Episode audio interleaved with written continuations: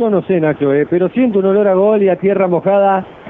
Viene el centro del Pulga. Atentos, atentas las antenitas. Todo Colón a la carga. Todos excepto Leonardo Burián en campo de Barracas Centrales. Hay un particular allá cruzando atrás del arco que no saber quién ¿no? Mientras no sea el, el partido Brasil-Argentina.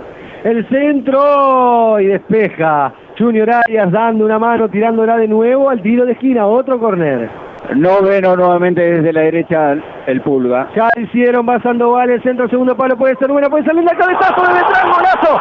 ¡Gol!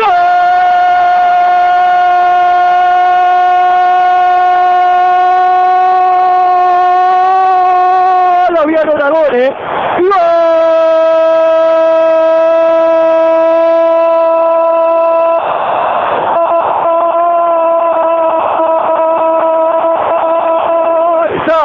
¡Sa! ¡Sa! ¡Sa! ¡Sa! ¡Sa! ¡Sabalé! ¡Sabalé!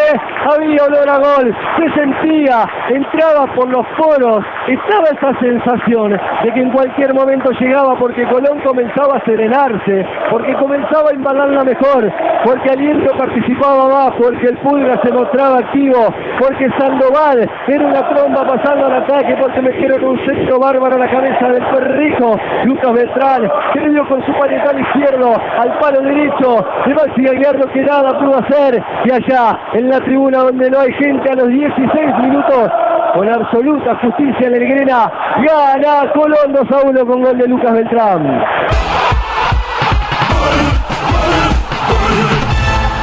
Hace un ratito le habían anulado un gol, nos quedaba la duda de la posición de, de Facu Garcés justamente a Lucas Beltrán.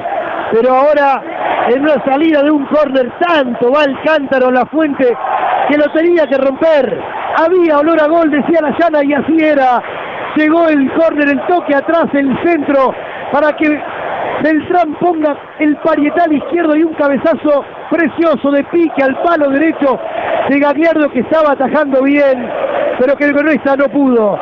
Justicia en el marcador, en la salida del córner, el Pulga ya no lo podía patear más porque tenía que tocar, tenía que evitar al tipo que ponían adelante, haciendo ese toque para atrás, para Sandoval y el centro, y el cabezazo de Beltrán impecable. Colón lo gana bien, 2 a 1 sobre Barracas.